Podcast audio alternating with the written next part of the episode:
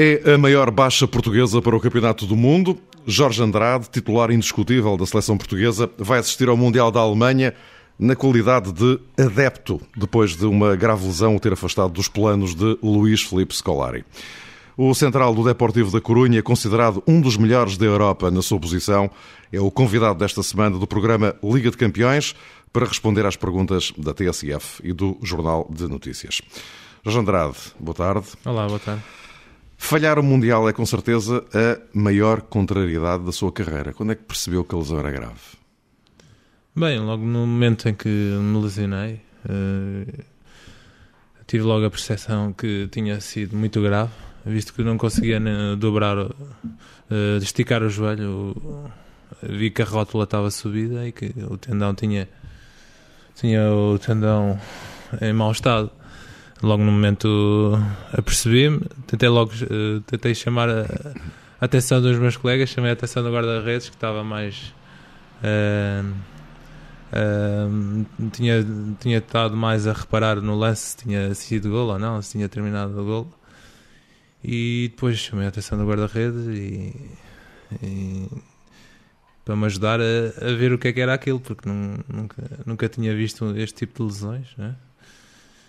E fiquei muito preocupado, mas a partir do momento só queria sair dali e ir o mais rápido possível para o hospital para ver o que é que tinha. Quando percebeu, quando lhe disseram aquilo que de facto era, confirmando os seus piores receios, o Mundial passou-lhe logo pela cabeça, não é? Não, naquele momento o que passou é que estava a fazer um bom jogo, a equipa estava a precisar de mim. Estávamos 2-2 e era um momento importante do jogo e estava mais a sentir que ali acabou o jogo, mas depois, claro, tive a noção também que a época acabava ali e depois com o passar das informações que me iam dando com o tipo de lesão, claro que eu vi que era uma lesão bastante grave e que ia durar muito tempo. E pronto, é uma situação um bocado difícil de descrever, porque no momento que eu queria era saber o diagnóstico dos médicos e pensei em tudo, até terem-me dado, até terem-me dito o que é que tinha. Passou-me tudo pela cabeça, até a contar os meses, quantos meses faltam para o Mundial, quantos meses faltam para as férias. E claro, nessa altura fiquei um bocado preocupado. Jorge, mas é verdade que já apresentava queixas nesse joelho? Eu penso que todos os jogadores, nós jogamos com algum tipo de queixas sempre. Eu tinha vindo de uma entorse, tinha estado parado algumas semanas por causa de uma entorse, estava mais preocupado se calhar com a entorse. Depois as dores no joelho de vez em quando apareciam. Mas eram dores tão ligeiras que nem me preocupei muito. Os médicos dizem que isto deve-se a uma tendinite crónica do tendão rotuliano, que com o passar do tempo o tendão vai se deteriorando, vai ficando em mau estado e de vez em quando jogava em campos duros ou mudança de piso, de terreno de jogo, eu sentia um bocado o joelho inchar um bocadinho, mas era muito ligeiro. Tratava o joelho e ficava impecável, nem tinha qualquer tipo de dores. Mas estas coisas não dá para prever, e penso que já era uma situação crónica, o tendão não aguentou e simplesmente deu-se a lesão. Você foi um dos jogadores mais utilizados portanto, durante a fase de qualificação, participou em todos os jogos. Como é que um jogador que atingiu já o seu nível lhe acontece uma coisa destas? Como é que você pensa nisto? É para si um drama?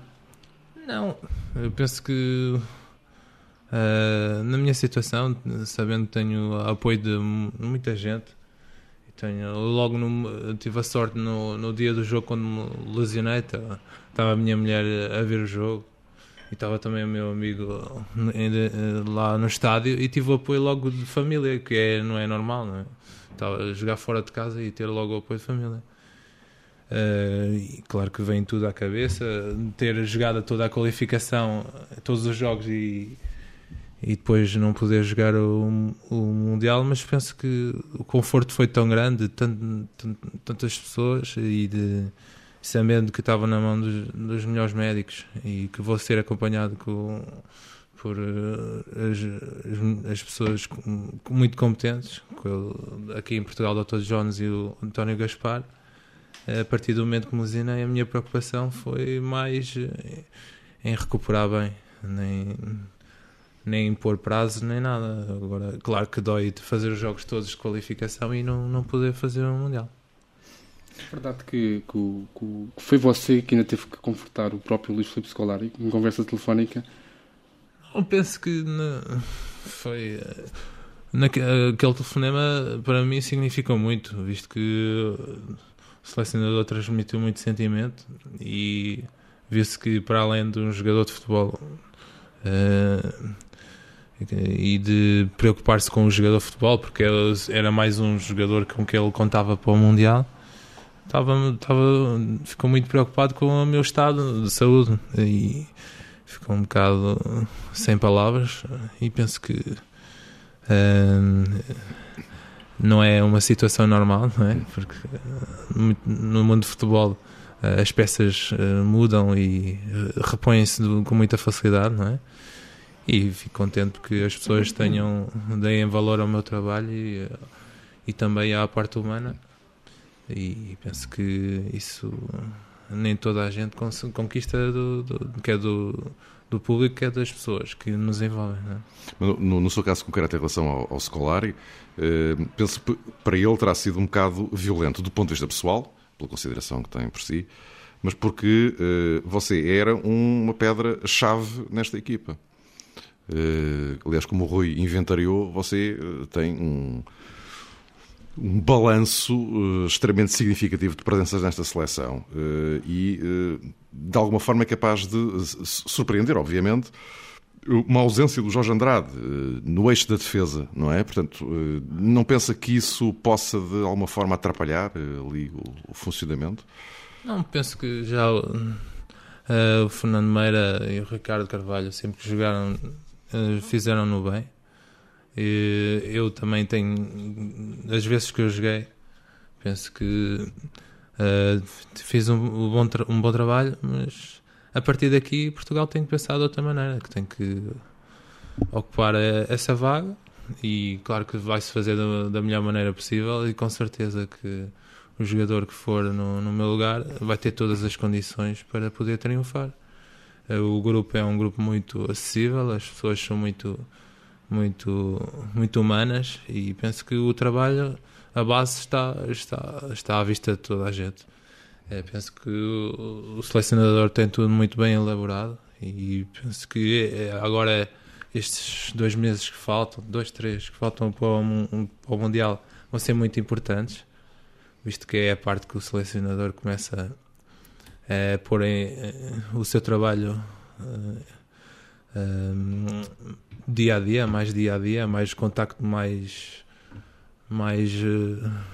um contacto mais frequente com os jogadores, e penso que esse jogador que for substituir vai ter todas as condições e vai estar tão bem preparado como eu para triunfar no Mundial. Quem é que lhe parece que poderá vir ocupar a sua vaga?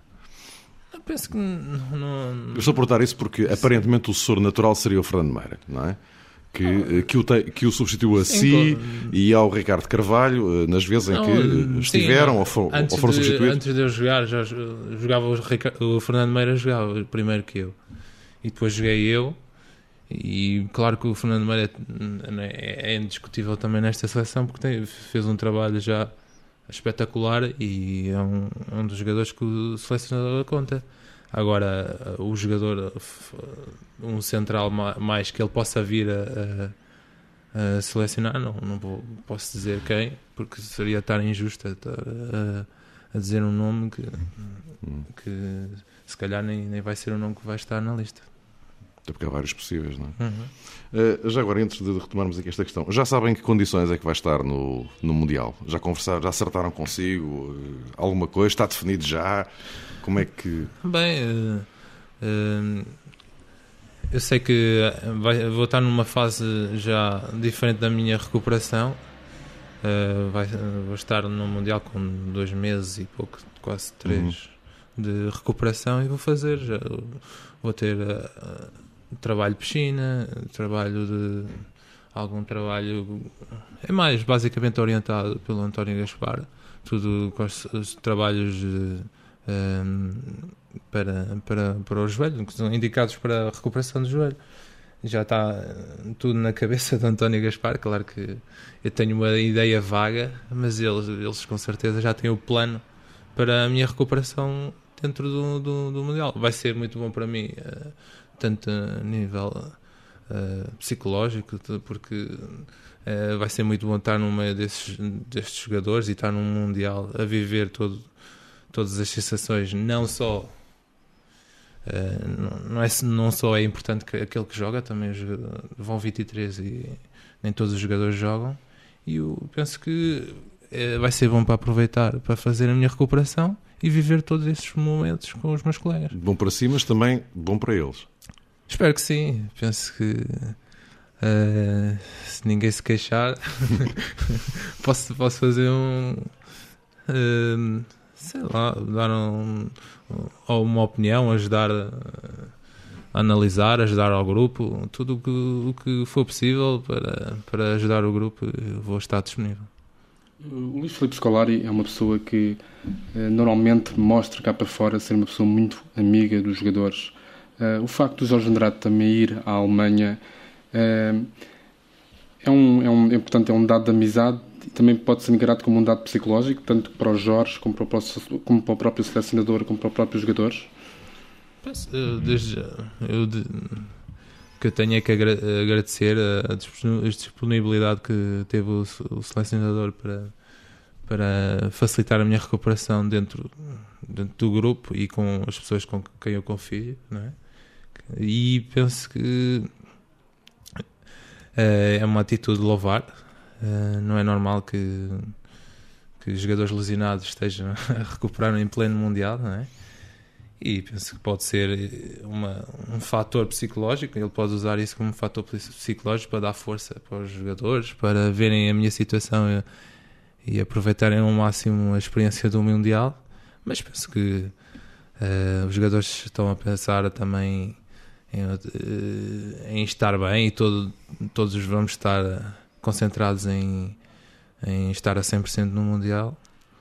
E espero que eu, estando lesionado, seja motivo de dar força psicológica aos jogadores, de querer verem a situação do colega que podia estar a jogar e de dar tudo para aproveitar o momento que é estar no Mundial. Se for assim, penso que é uma situação positiva. Explique-nos uma coisa, o Luís Felipe Scolari é uma pessoa que, fora do seu grupo de trabalho, é normalmente uma pessoa muito polémica, uma pessoa que motiva reações negativas, mas dentro do grupo de trabalho dele é muito raro alguém vir criticar o seu trabalho. Qual é a sua explicação para isto? Bem, é normal. Ele cria uma base, não é? com os jogadores que ele acredita e que se identifica, e é normal que os jogadores que estejam no grupo também se identifiquem com ele. É mais fácil trabalhar assim, não havendo tantas mudanças de jogadores, e penso que todos os jogadores gostam de ser bem cuidados pelos tanto treinadores nos clubes como nos selecionadores, e o jogador gosta de saber que é importante. E penso que na seleção todos os jogadores que vão sentem-se importantes, e o selecionador vinca esse aspecto, que somos muito importantes para a seleção, para o país, e penso que isso faz com que o grupo funcione muito bem e que se fique forte, e é uma das maneiras de ele conseguir também fazer o seu trabalho e que o seu trabalho seja bem feito e tenha resultados. É que sabe, cá para fora existe um pouco a ideia que aquilo é o plantel do Scolari. Vocês lá dentro também sentem o mesmo? Bem, para mim é... Claro que todos os anos surgem talentos e valores para jogar na seleção. Mas é a filosofia que o selecionador tem e penso que enquanto estiver a dar resultados é que se deve manter. Claro que eu sou um dos que está beneficiado dessa utilização massiva de quase sempre os mesmos jogadores, mas penso que os resultados estão à vista. O europeu foi um sucesso e a qualificação para o Mundial também foi muito boa, e penso que estamos num bom caminho para fazer um bom trabalho. Há que confiar nas pessoas e não criticar o trabalho. Eu penso que muita gente faria o mesmo. Quem não gostaria de ter um grupo de jogadores que não fosse preciso tocar e que tivesse os resultados que desejaria, não é? Jorge Andrade, e o que é que Portugal pode fazer no Mundial? Bem, já me perguntaram várias vezes, e eu como estive no Mundial de 2002, o objetivo é superar o Mundial de 2002. Para mim, a primeira fase vai ser muito importante, a fase de grupos. E penso que Portugal, depois de superar a fase de grupos, são jogos todos a eliminar, e penso que jogo a jogo Portugal, no confronto direto com outras seleções, pode fazer resultados interessantes.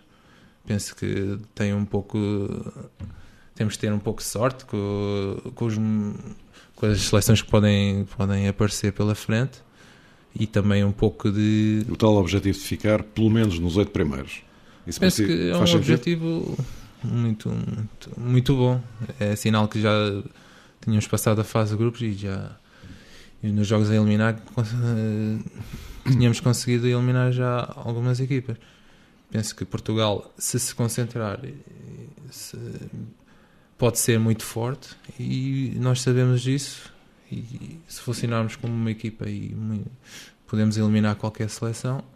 Mas no entanto temos de ter os pés assentos no chão e saber que é um Mundial, e que a seleção que vai estar pela frente é uma seleção que também passou a fase de qualificação como nós, e que tem valores também para contrariar todas as nossas armas e todas as nossas a nossa maneira de jogar. 2002 foi o que nós sabemos. Agora, estávamos com um grupo acessível teoricamente, agora voltamos a estar com um grupo acessível teoricamente. O que é que, na sua opinião, se deve fazer agora, ou de que forma é que se deve encarar agora esta primeira fase, para não se repetir aquilo que desastradamente aconteceu na Coreia? Bem, eu penso que nós neste Mundial vamos usar muito da experiência do selecionador, visto que já treinou em vários sítios do mundo. É uma pessoa com experiência de diferentes ambientes, já conheceu os ambientes da Ásia e tudo o que é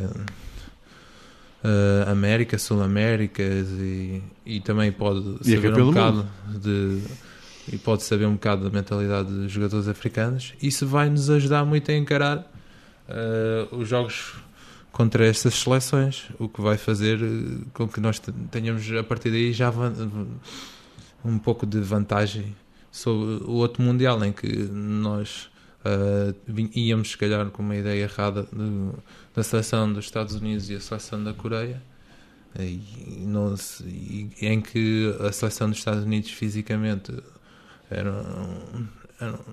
pareciam uns super dotados e super homens, e todos fisicamente muito bem constituídos e muito ágeis. Portanto, está a dizer que vocês foram apanhados de surpresa? Eu penso que sim. Ninguém esperava no Mundial de 2002 ter apanhado uma seleção dos Estados Unidos fisicamente tão forte, e Pensávamos que só com o jogo positivo de Portugal, que é de tocar a bola e de jogadores criativos que nós sempre tivemos, que resultava para eliminar seleções como a Coreia e os Estados Unidos. Penso que essa experiência de diferentes campeonatos do selecionador pode-nos ajudar neste Mundial, visto que conhece o estilo, com certeza já jogou muitas vezes contra a seleção do México ou contra equipas mexicanas, e já jogou contra seleções da zona do Irão. E a Angola é uma surpresa também para nós. Não sabemos se vamos encontrar a Angola que jogou aqui com Portugal há uns anos, em que foi um bocado confuso. E confuso é uma expressão curiosa. Ou uma Angola organizada e com métodos e com vontade de fazer coisas positivas no Mundial, como fez na qualificação para o Mundial e agora no Mundial. Mas não estão à espera, certamente, que a confusão se repita, não? Desta vez não vai acontecer. Não, penso que... Em pleno palco do Mundial, não é de crer, não é? Penso que foi um jogo especial, um jogo amigável em que as coisas foram levadas por outros de outra maneira, não sei. Foi um jogo que foi muito mal a imagem desse jogo, tanto para nós que jogamos com a Angola como para a Angola, claro que saiu prejudicada desse jogo. Olha, falando de si agora, nos últimos meses falou-se muito de uma transferência sua para Barcelona. Isso corresponde à verdade?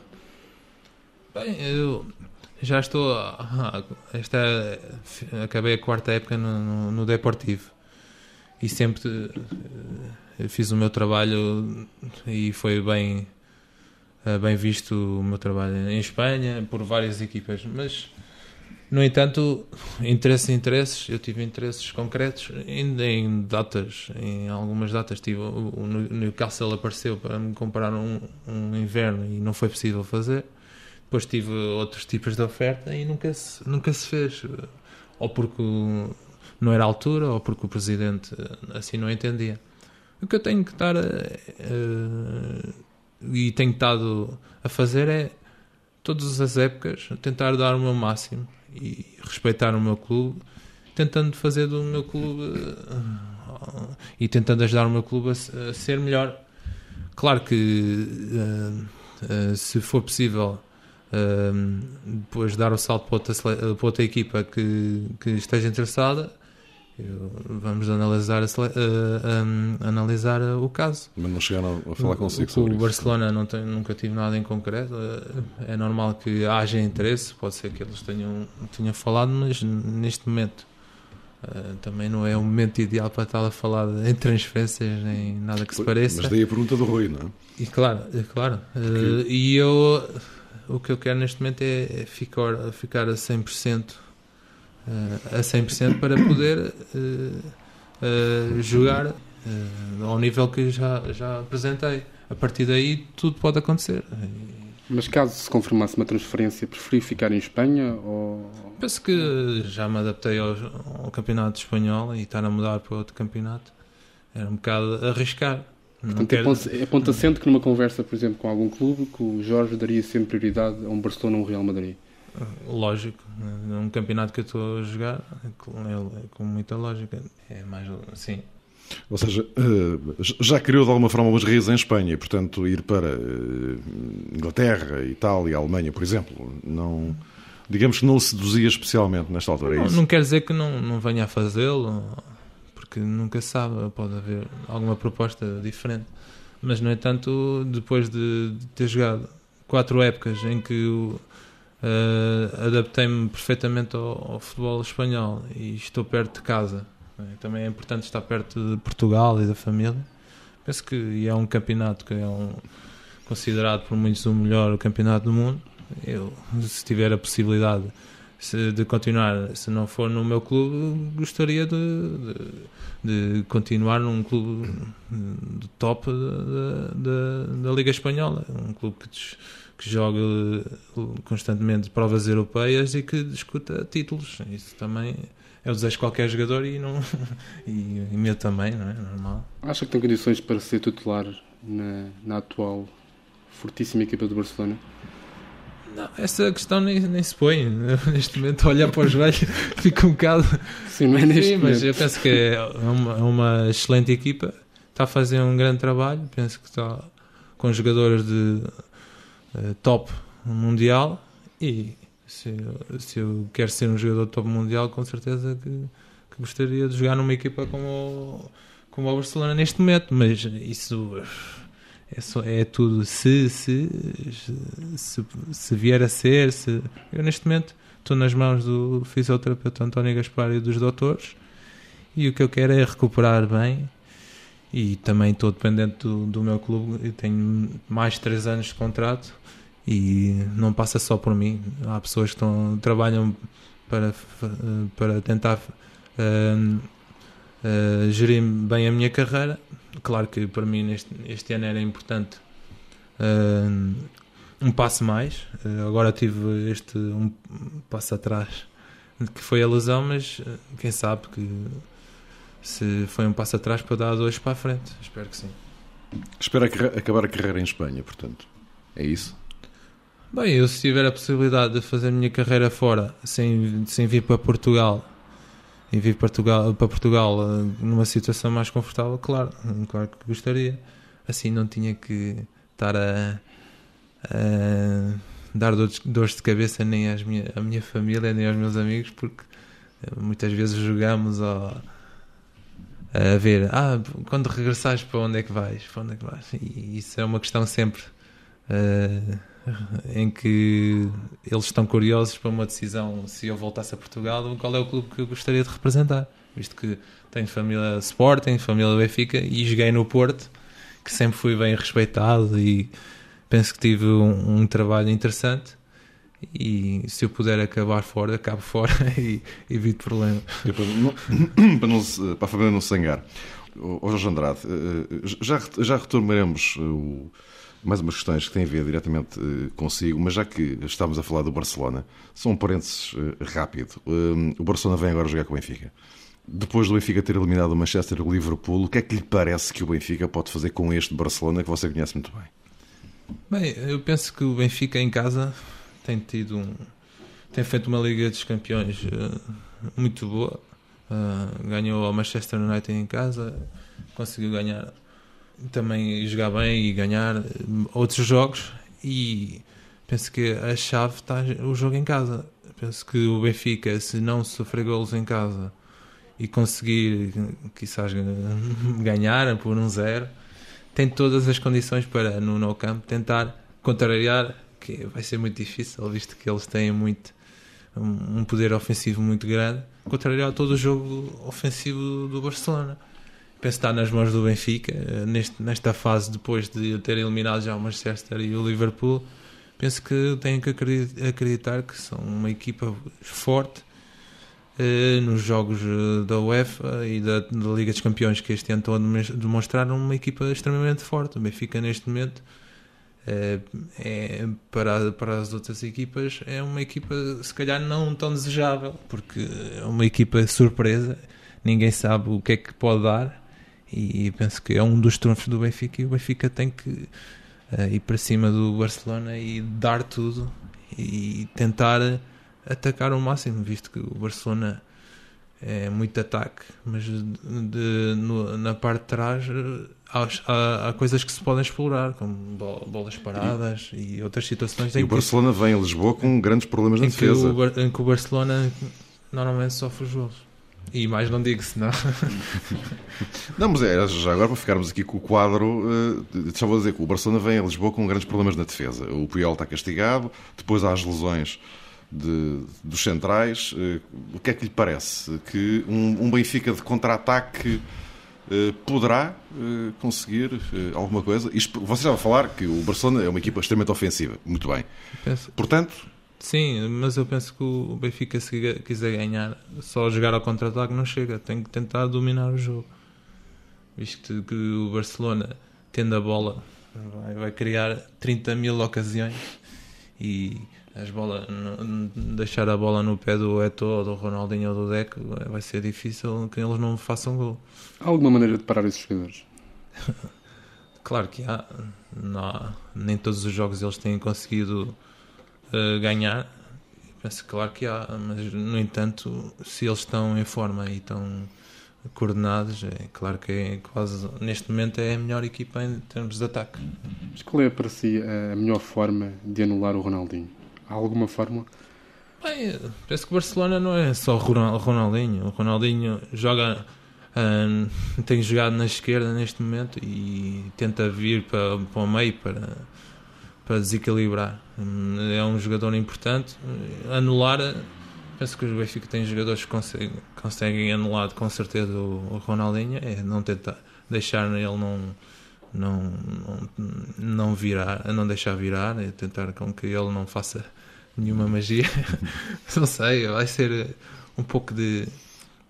O Mr. Koeman com certeza vai encontrar uma fórmula para tentar anular o Ronaldinho e os outros jogadores do Barcelona. Bom, vamos retomar então a sua carreira e a sua vida de profissional. Já trabalhou com vários treinadores famosos, o Fernando Santos, o José Mourinho, o Irureta. Quem é que é o seu treinador preferido? Bem, eu posso dividi-los em termos de momentos e de fases de importância. Eu penso que para mim todos os treinadores foram importantes na minha carreira, aqueles que trabalham mais ou menos tempo, e na primeira fase trabalhei com o Fernando Santos, e depois em termos táticos, aquele treinador que mais me deu e que eu penso que é um gênio taticamente é o Jorge Jesus, que muita gente não conhece o seu valor, e agora está a fazer um bom trabalho na União de Leiria. E depois tem outros treinadores que se calhar nem aqui foram ditos. Então, eu tive um trabalho de base muito bom das camadas jovens com o Miguel Quaresma, que também já foi treinador principal do Estrela, e depois tive uma ajuda muito grande do Fernando Santos no Porto, e depois tive o Otávio Machado e o Mourinho, que foram formas diferentes de ver o futebol.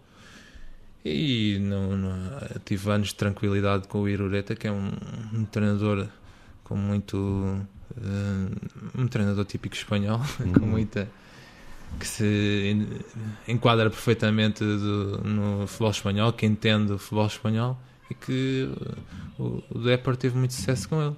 São todos importantes em várias fases, e não vou estar a nomear um como o mais importante na minha vida, porque foram todos importantes nas várias fases. Está bem, uma resposta diplomática, mas o Mourinho é mesmo o special one ou não é?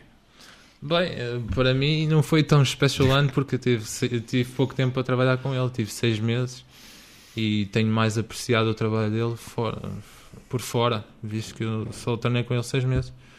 Não, o tempo que trabalhei demonstrou grande... É uma pessoa que domina...